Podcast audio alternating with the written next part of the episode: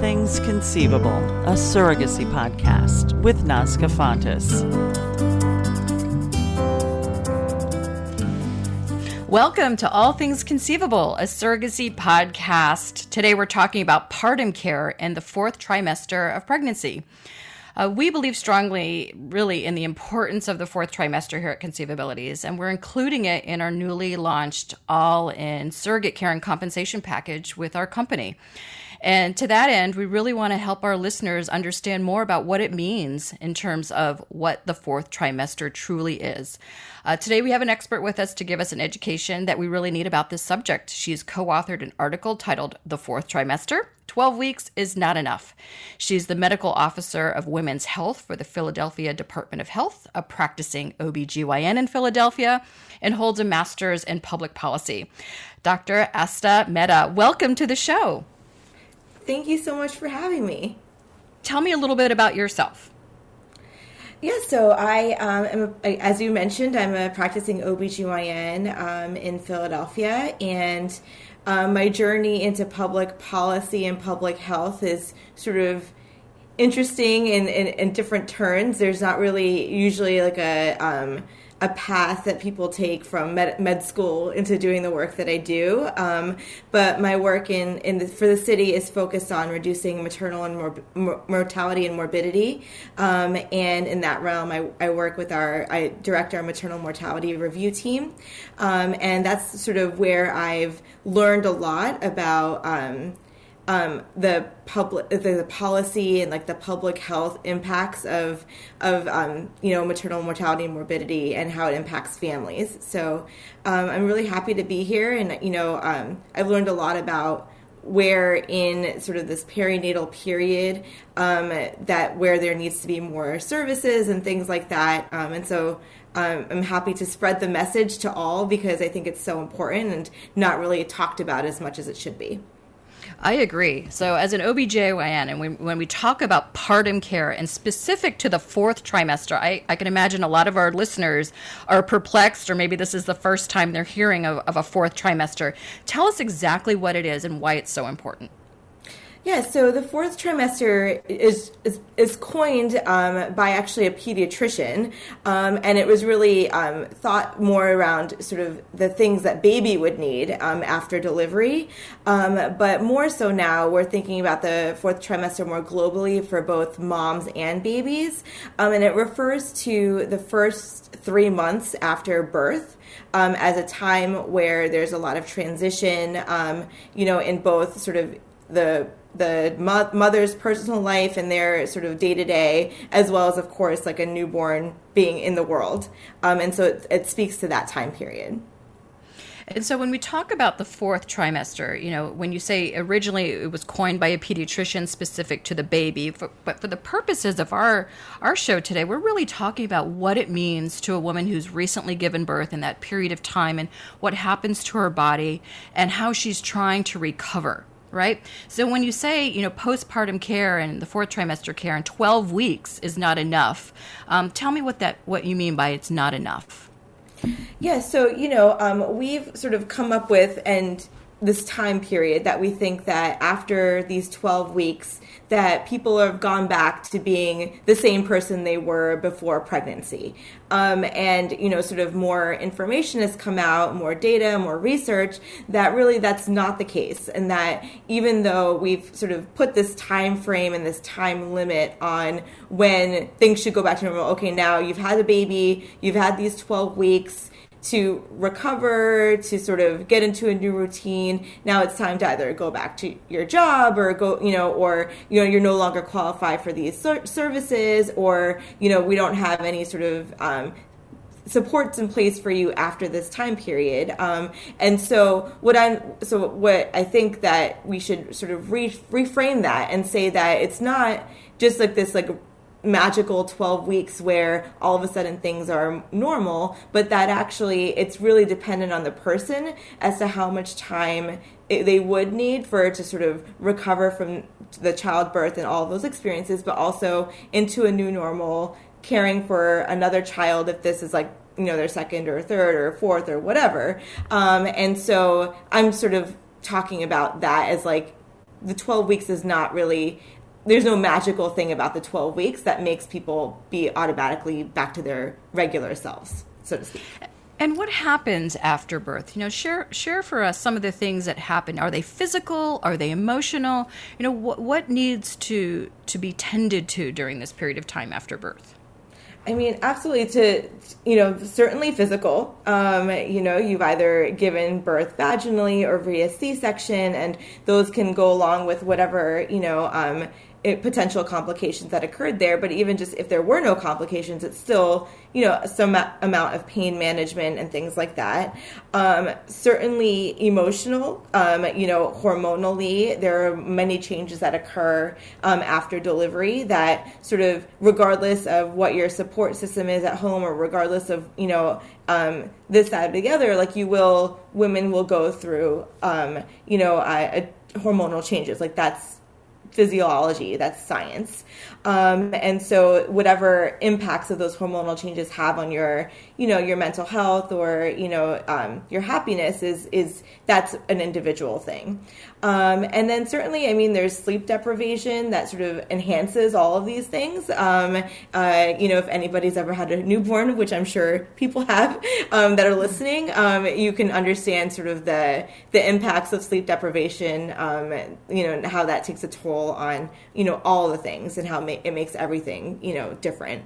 And then you know, if you're deciding on breastfeeding, I mean, that is you know a full time job in and of itself, and so that can take its toll on on people. Um, and so, you know, uh, the sense of like your body is not your own kind of thing. Like if you're really truly just, you know, on the breast all the time, like that can be, you know, really a time for people to just be really stressed out. Um, and, you know, while it's very happy, but it certainly, you know, it certainly can be um, a difficult thing to navigate um, when you've not experienced it before. And even, and I like to say this, it's not even that every um, mother is different every pregnancy is different. So if this is your you know not your first child it still doesn't mean that like you you're going to follow that same path that you did with your first one right? Like if the first one was fine or the second one was fine and you know whatever happened during that time. But like that doesn't mean that this like your path will be the same this time because every pregnancy and the things that happen after pregnancy can be different Sure.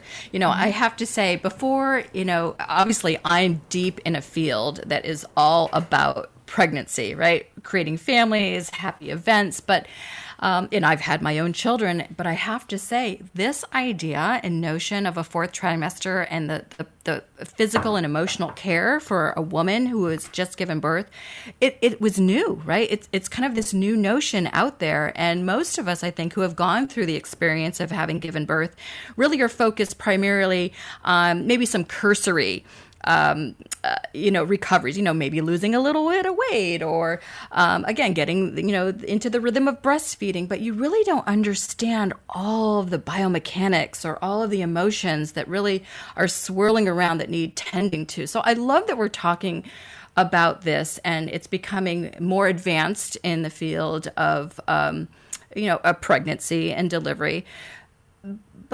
What about the women who say, when you say every pregnancy is different, what about the women who say, you know, I, I feel just fine? Maybe they're not really focusing in on some of the things that do need attention and care. Um, in your practice, do you find that some people just present and they say, everything's fine, but you as a physician and, and a, a provider of care know that's not the case? How do you approach that? Yeah, absolutely. So, you know, and I don't want to discount the fact that people think that they're just fine because, you know, again, it can be a really individual thing how you um, sort of sort of respond to these changes in your body or respond to changes in your routine um, that's a pretty individual thing. And so i don't like to discount people's feelings if they're saying they're fine. But I also recognize that there is this sort of societal pressure that expects people to be just fine, mm-hmm. right? Like right. now you have right. a baby, now you're, you know, you're a mother now. So, you know, everything should be about, you know, your child. And of course, as a mother, like, I'm a mother of two. Of course, that is the case, but you know, you're not you're not no longer a human, right? And so, um, you know, I like to create a space, and you know, certainly my colleagues are the same, where if people are, you know, at least they can talk to somebody, right? Like they might not be able to talk to their family about how they're feeling because there's expectations there to be a certain way as a mother, um, but at least they can talk to somebody that's sort of not going to judge them for like not having it together all the time. Mm-hmm. Um, um, and feeling, you know, ho- hopefully feeling like comfortable to be open and raw with themselves and with us about, you know, um, how they're feeling. And do you think it's possible to prioritize both the baby's health and the mother's health? I mean, are there trade offs that go on? Uh, tell us a little bit about the prioritization. Well, it's certainly uh, one needs to prioritize both, right? But at the end of the day, um, babies are dependent on their caregivers, right? And the mom is generally a primary caregiver in our society. And so if the mom isn't doing great, how does one expect the baby to be doing great, right? The babies can't go get the food themselves. They can't go change their own diaper. They can't, you know, do a lot of things by themselves. And so if the mom is, let's say, you know, um, really struggling with sort of these either pain or these like changes in you know emotions and potentially depression etc that's not going to do the baby any favors and so we really need to sort of you know, think about mom as a human and almost as as important, if not even a little bit more important, in in intending to these things um, when we're thinking about sort of that mom baby dyad, because the baby will be okay if the mom is okay, but it won't be the vice versa. Just because the baby's okay doesn't mean the mom is okay. Do you know what I mean? So that's sure. Sure. Mm-hmm. So it's sort of like, you know, put your own oxygen mask on first, right? Before you it's, can assist and help others. You know, Totally. I actually think about that. I think about that all the time when I'm uh, on a plane and I'm like, yes, like, and, and that just to me is like the same as sort of this, this period of after childbirth, you know, it's the same concept.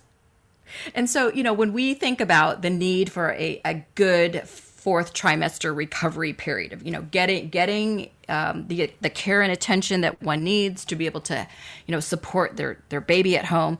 Um, is there a way that a woman can kind of set the stage for a strong fourth trimester recovery? And if so, what does that look like? Yeah, so I mean, there's certainly things um, that somebody can do. I mean, you're never going to be able to predict um, the hormonal imbalance and how that's going to sort of impact your your your mental and physical health but you can sort of be as prepared as possible. So having um, you know a support network in place during pregnancy and having actually a plan, like a postpartum plan, like who's going to be you know um, you know how are we going to you know decide on who's going to care for the baby at night or you know or during the day if you know i need like a mental health break like who's going to be there who are going to be the supports in place for that. Um, there are you know there are postpartum plans out there that you can sort of google um, and work with your medical provider to see like what could be you know a feasible plan for you and your family. Um, and so there are things that you can do to be as informed as possible. Um, working with a doula um, pregnancy. Um, doulas do sometimes, um, you know, depending on people's, um, you know, need and as well as their means, like doulas could be a really great support um, after delivery as well to sort of do all those kind of like intangible things like the dishes and the cleaning of the bottles and the things like that. So you're not worrying as much about about those kinds of things when you're, you know, adjusting to a new normal with a new baby.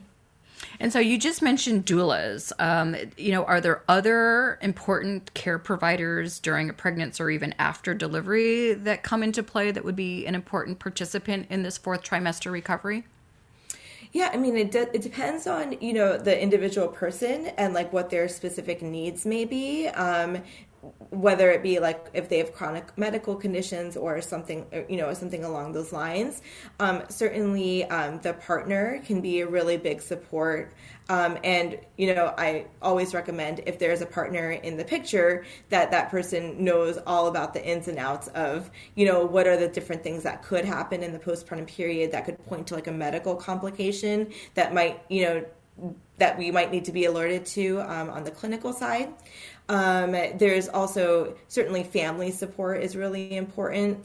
Um, but in sort of independent support, there are home visitors that can come to your home and do education, lactation consultants um, that can come to your home, or that you could go somewhere and and you know learn a little bit more about breastfeeding. Um, so you know there's and there's you know like therapists and you know um, you know if you're already sort of bent towards potentially having depression or um, th- something like that maybe having those supports in place prenatally so that you're not sort of scrambling to find somebody afterwards. If you know ends up being that you you you know you want to talk to somebody or need some higher level of care in terms of that um, those are the kinds of supports i would recommend having in place ahead of time and you know, I've I've come to realize too some other aspects. And I, gosh, I wish I knew this right all the years ago when I first uh, had had children. But things such as like pelvic floor PT, maybe some corrective exercise specialists, even nutritionists. Would you agree that some some of those uh, care providers would also be helpful? Absolutely. So again, I think that some of those are very specific types of providers, and it may not be like necessary um, to see those people right away um, or at all, um, depending on sort of your birth experience. But um, but yes, like all of those supports would be great. Um, I think it depends on you, right? So if you're, um, let's say you have a baby and the baby is allergic to dairy, and so you have to cut out dairy from your diet if you're breastfeeding, then a nutritionist would be would be a really great person. You know, I I don't recommend like a nutritionist and that, that support right away because you kind of have to do what works for you in that time period. Um, and so, you know, and, you know, it's not about the losing the weight and getting back to your you know back to like your your body that you that you want like i think like it's it's important to start accepting people that you know you are going to be of this like great bigger size um, potentially after birth and that's okay like there's no rush in trying to have to get back to like your normal self um, you know right away like I, I think the the mental health and the sort of the supports of the day to day are so much more important in ensuring that like moms are are you know feeling good as opposed to sort of looking good. And so sure, I think like, sure. you know, so I think like those kinds of supports are are good. Um, but I think more of that emotional and sort of physical support of like people in the home helping is um, I think really ideal. So, I mean, way more than just cosmetic, truly. I mean, what we're talking about is really optimizing one's recovery for longer term health of not only the mother, but the baby, right? That So that's what really this is about. Yep. And I, I, I think what might be really shocking to our listeners to hear is, you know, this statistic out there that um, one third of pregnancy related deaths occur after the first week through the first year after delivery. Wow like h- how can we make that better is the fourth trimester contributing to improving that statistic so, I mean, the fourth trimester is a part of that statistic, right? So it's that three month period after birth that we're talking about. And so, um, and which is kind of the, that statistic is the whole reason why I, I say that, you know, 12 weeks is not enough because we're sort of putting, you know, all of our, if you think about sort of pregnancy and postpartum. Like you think about your um, interaction with the healthcare system. Like, so during pregnancy, you're having multiple visits, you're seeing your doctor pretty regularly. Um, oftentimes, people don't really see doctors regularly until they become pregnant. Um, and so there may be like chronic medical conditions and other things that come to light during pregnancy that we would not have known about beforehand. And so you're optimizing those things, you know, for the health of yourself and the and the baby and having a good pregnancy outcome. And so this things like diabetes and high blood pressure. And then you have your baby and then and then nothing, right? Like you don't see your doctor mm-hmm. for maybe six weeks. Um, whereas like before you were seeing them weekly, you know, starting at 36 weeks. And so, you know, and that was intentional, right? Like we have a system in place that says you need to see your doctor every week starting at 36 weeks, you know, for, you know, to check the baby's heartbeat and you check your weight, et cetera, et cetera, your blood pressure. But then the system is is then picks up but for baby right so like there you have your well baby visits like you know within a week of after the delivery. You know, you have like scheduled visits for baby, but what about scheduled visits for the mom, right? Like there are none of that the, those kinds of like scheduled types of like systems things are not in place in that fourth trimester and beyond, right? Like there's like you have your one visit maybe 6 weeks afterwards, and by that point within those 6 weeks a lot of things have happened, right? You've probably gone right, to like four doctor's right. visits for baby. You've already recovered from maybe your you know your childbirth in, in terms of like your c-section to a certain degree and then your vaginal birth maybe you've maybe gone through the postpartum blues which is a pretty normal thing in those first two weeks as like the hormonal changes are happening so you've gone through it already, right? And then six weeks later, you're seeing your doctor. What about all the other things that happened during prenatal care, right? Like all those chronic medical conditions that you optimized. What happens in that time period for those things, right? Sure. And then after that, like it's like, okay, well, good luck. you know, go see your primary care doctor, but there's no system in place to sort of say, like, okay, like we've identified all these things, like let's put systems, like you should systematically have a six week or a six month visit with a primary care doctor and this is your doctor that you should see or with your OB/GYN and, and, and let's schedule that visit. Like there's nothing in sort of and there's no there's no um, system that says that in the medical piece and then there's no payment system that says that either, right? So like if you go to for your annual visit, like you're supposed to go for your annual visit with your OB/GYN, your insurance pays for that, etc. But there isn't any of that in that first year after birth, right? And so yeah, yeah. The payment mechanisms aren't there either. And so there's nobody telling you what you can what you should be doing in that year after delivery. And that's what I think needs to change a little bit too. Like we need to have sort of more more systems in place and the supports that go along with them so that people know what to what what's what's up like what are they going to be doing in that year so, you know, to the to the point about the healthcare system needs to start integrating some of these services and offerings to women who have given birth. You know, that that conceivably could be a heavy lift, right? That's changing the system. So would you would you say that in the meantime a woman needs to kind of take charge of integrating these services into her care herself? Like what what can she do um, if if the system currently doesn't proactively offer the service? Yeah, it's. I mean, I it's tough, right? Because you know, I it's it's hard for me as a public health person to put that on individual people to do that for themselves, right? Because um, you know, in my in my mind, that doesn't really that's not, not going to yield a population level benefit, right? But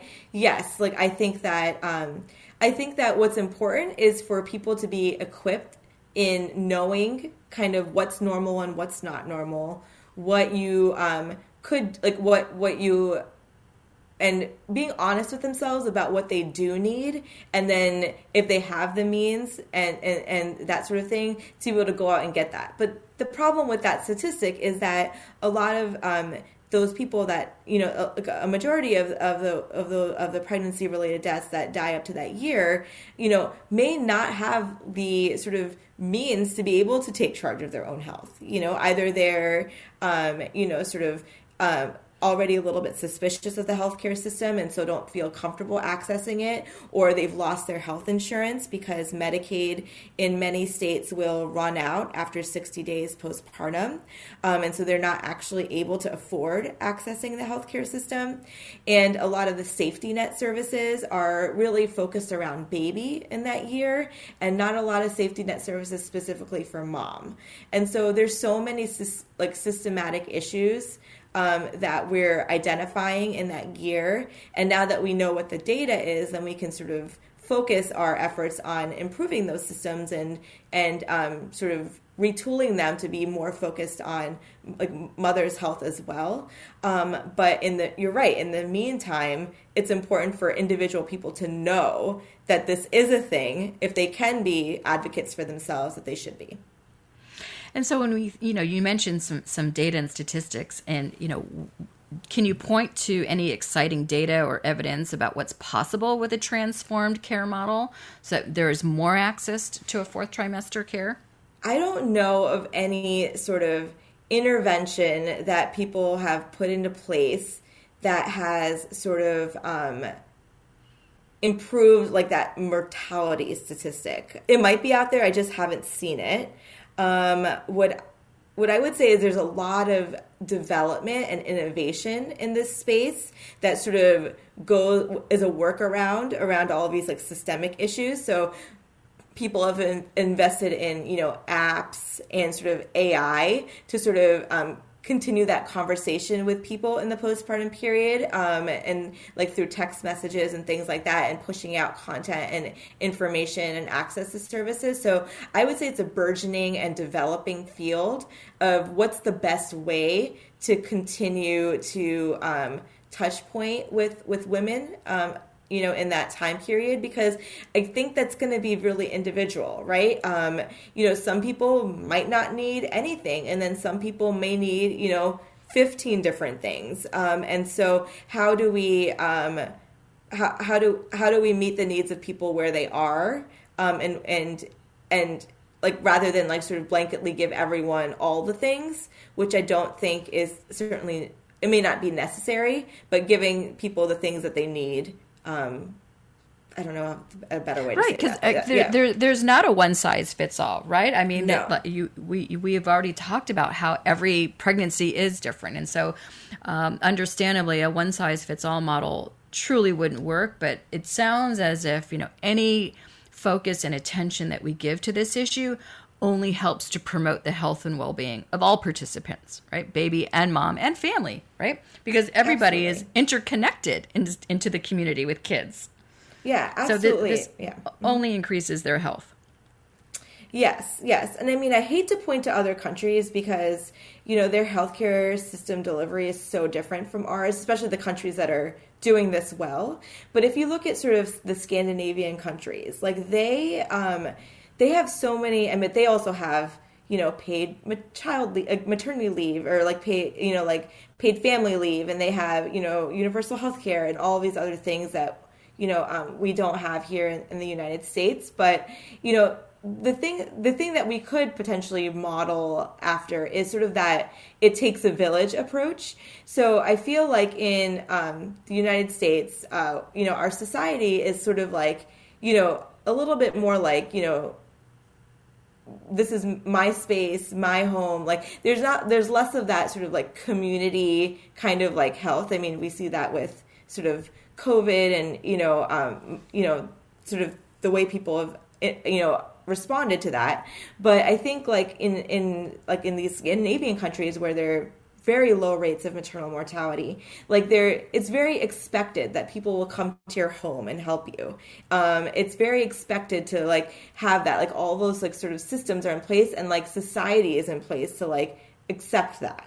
You know, like you know, so you will be getting 15 visits from people afterwards, right? Like, and Right, as a coming and helping routine course of care. right? It's like it's part, it's part of, it's ingrained in like the way that what happens after you have a baby. But that's not necessarily the case here. Like, yes, we have those supports. There's so many organizations doing amazing things in terms of like supporting um, women postpartum and you know um, offering services like home visiting. But how many people are actually taking up on that? Right? It's not as it's not as um, it's not as well. It's it's not as ingrained in people to to say, oh, okay, like I'm gonna I'm not expecting people to come to my home, but if I want them to, I can engage them to come.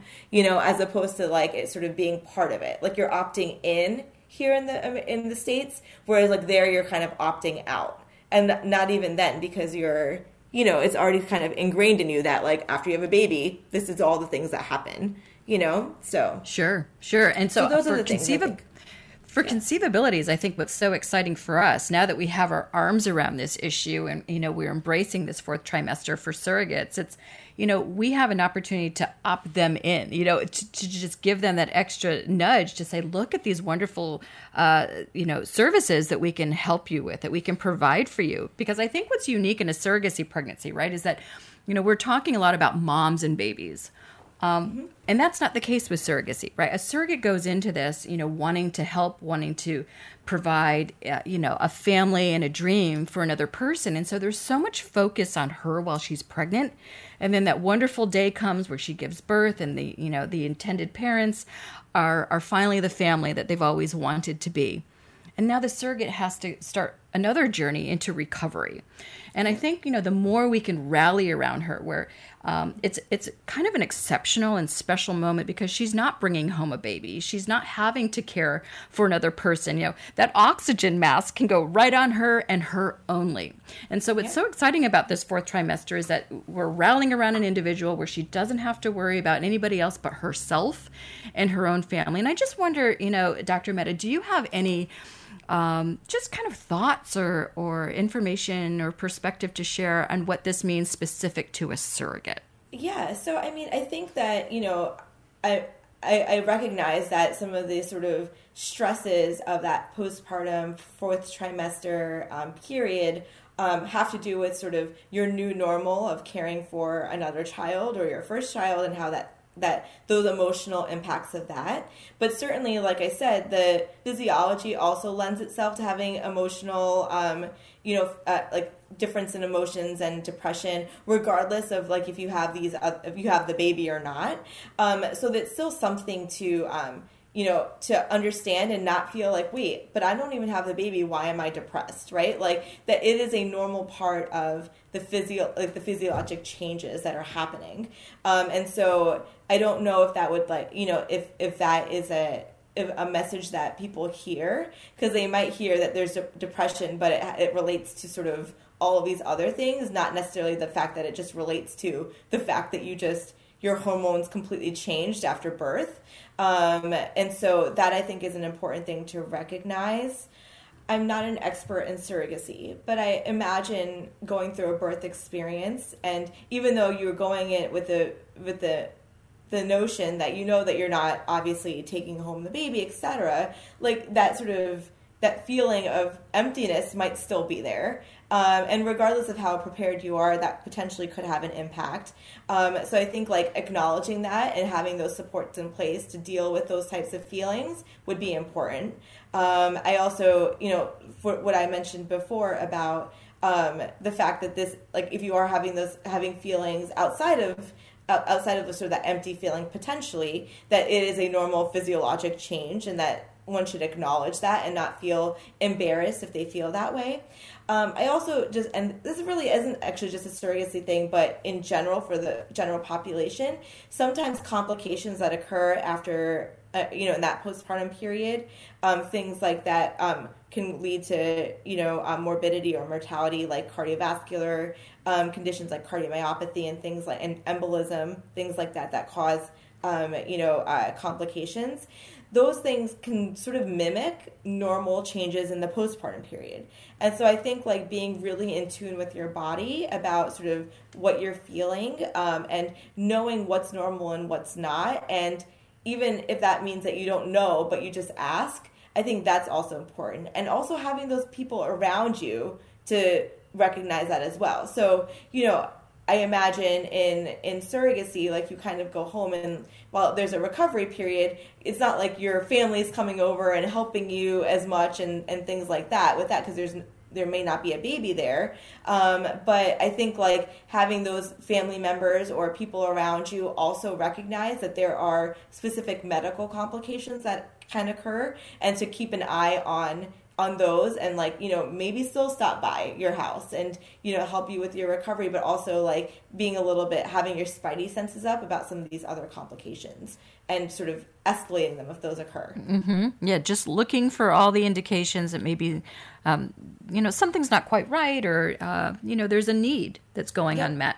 right mm-hmm. so yeah. if, if if you you know if there was one thing that you wanted every listener on this show to know about the fourth trimester what would it be? Society has sort of put these constructs in place that make it feel like, you know, as a mother, everything that you do now is for baby and that, you know, your health and well being has to be put to the side. I want people to know that that can actually be a really dangerous thing for yourself and for your family. And so to take that time seriously and not in seriously in the sense of like of course you're taking it seriously in terms of being a mother but like really being in tune with your your body as well and not putting your own health to the side um, you know because that can have you know really sort of dire consequences um, and so I don't want to have this like big feminist message, but it's kind of like, you know, we're so trained as a society to like, okay, now our needs are to the side, right? Like you're, you know, Right, you're only right. talking about, you know, we're only worried about baby. But in the case of surrogacy, you know, you're not really only worried about baby, but, you know, just to not ignore your own health for the benefit of your baby because you're only doing, you know, you're only doing harm that way. Um, and that it's okay to not, to not you know not be just because your friend recovered or you know your your sister recovered this way it doesn't there's no like actual roadmap for what's the right way to recover after childbirth. It's the it's whatever is the right way for you and there's no time frame on that. Like even though we have we say these times as like you know set in stone that's not necess- that's not the case actually. And that it's okay to sort of still to struggle but that they're you know to to ask for help basically And and really, um, Dr. Mehta, I mean, there's more resources than ever before, right? Unfortunately, we don't have a system that proactively engages this fourth trimester care. But really, you know, um, and, and it's not for everybody, and not not everybody. I guess what I'm trying to say is not everybody understands how to proactively get the care that they need. But there are resources out there, and there's more than ever before. Yes, yes, I would say that. right. The fact that we're even having this conversation, um, I think, speaks to the fact that you know um, people are starting to talk about it and recognize that this time period is actually a really important time period um, in sort of the life course of, of the woman. You know, um, you know, we're op- we've optimized medical conditions potentially in pregnancy. Let's carry that through to you know a, a, a long healthy life. You know, for decades to, to come. Yeah, I, I truly believe we are ushering in a new a, a new age of awareness about not only mental health, um, but physical care of oneself. And I, I just think it's it's um, it's long overdue. It's much needed, but thank goodness that you know we're entering this new phase. Yeah. Um, well, Dr. Mehta, this has been a wonderful show. And for our listeners, again, today uh, we've had uh, Dr. Mehta, the medical officer of women's health for the Philadelphia Department of Health and a practicing OBGYN in Philadelphia, and the author of The Fourth Trimester 12 Weeks is Not Enough. Dr. Aasta Mehta, thank you so much for joining me today, and I can't wait for our listeners to take away some wonderful information from today's podcast. Thank you so much for having me.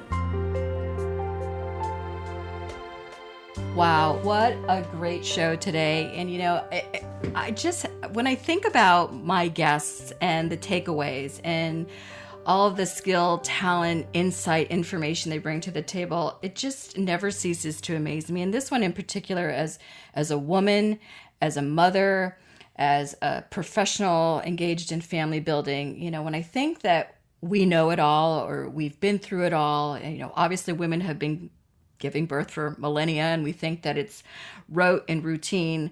Along comes a new perspective a new way of thinking about something. And this in particular related to fourth trimester of care and the the evolution of women's health care. And my big takeaway is that there's always more to come. We've never quite figured it out.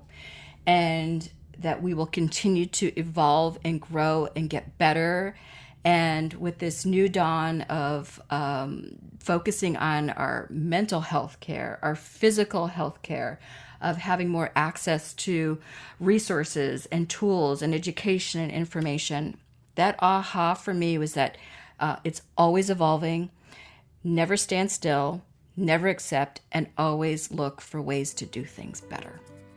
So, thank you, listeners, for joining me on today's podcast, and I'll see you next time. At Conceivabilities, we believe that everyone who wants to become a parent can. Our agency has helped build thousands of families for nearly 25 years. Whether you are an intended parent ready to fulfill your family destiny, a surrogate answering your calling, or an egg donor wanting to expand what's possible in your life, we are your people. See how matching matters. Learn more by joining our Surrogacy Learning Center community at surrogacylearningcenter.conceivabilities.com.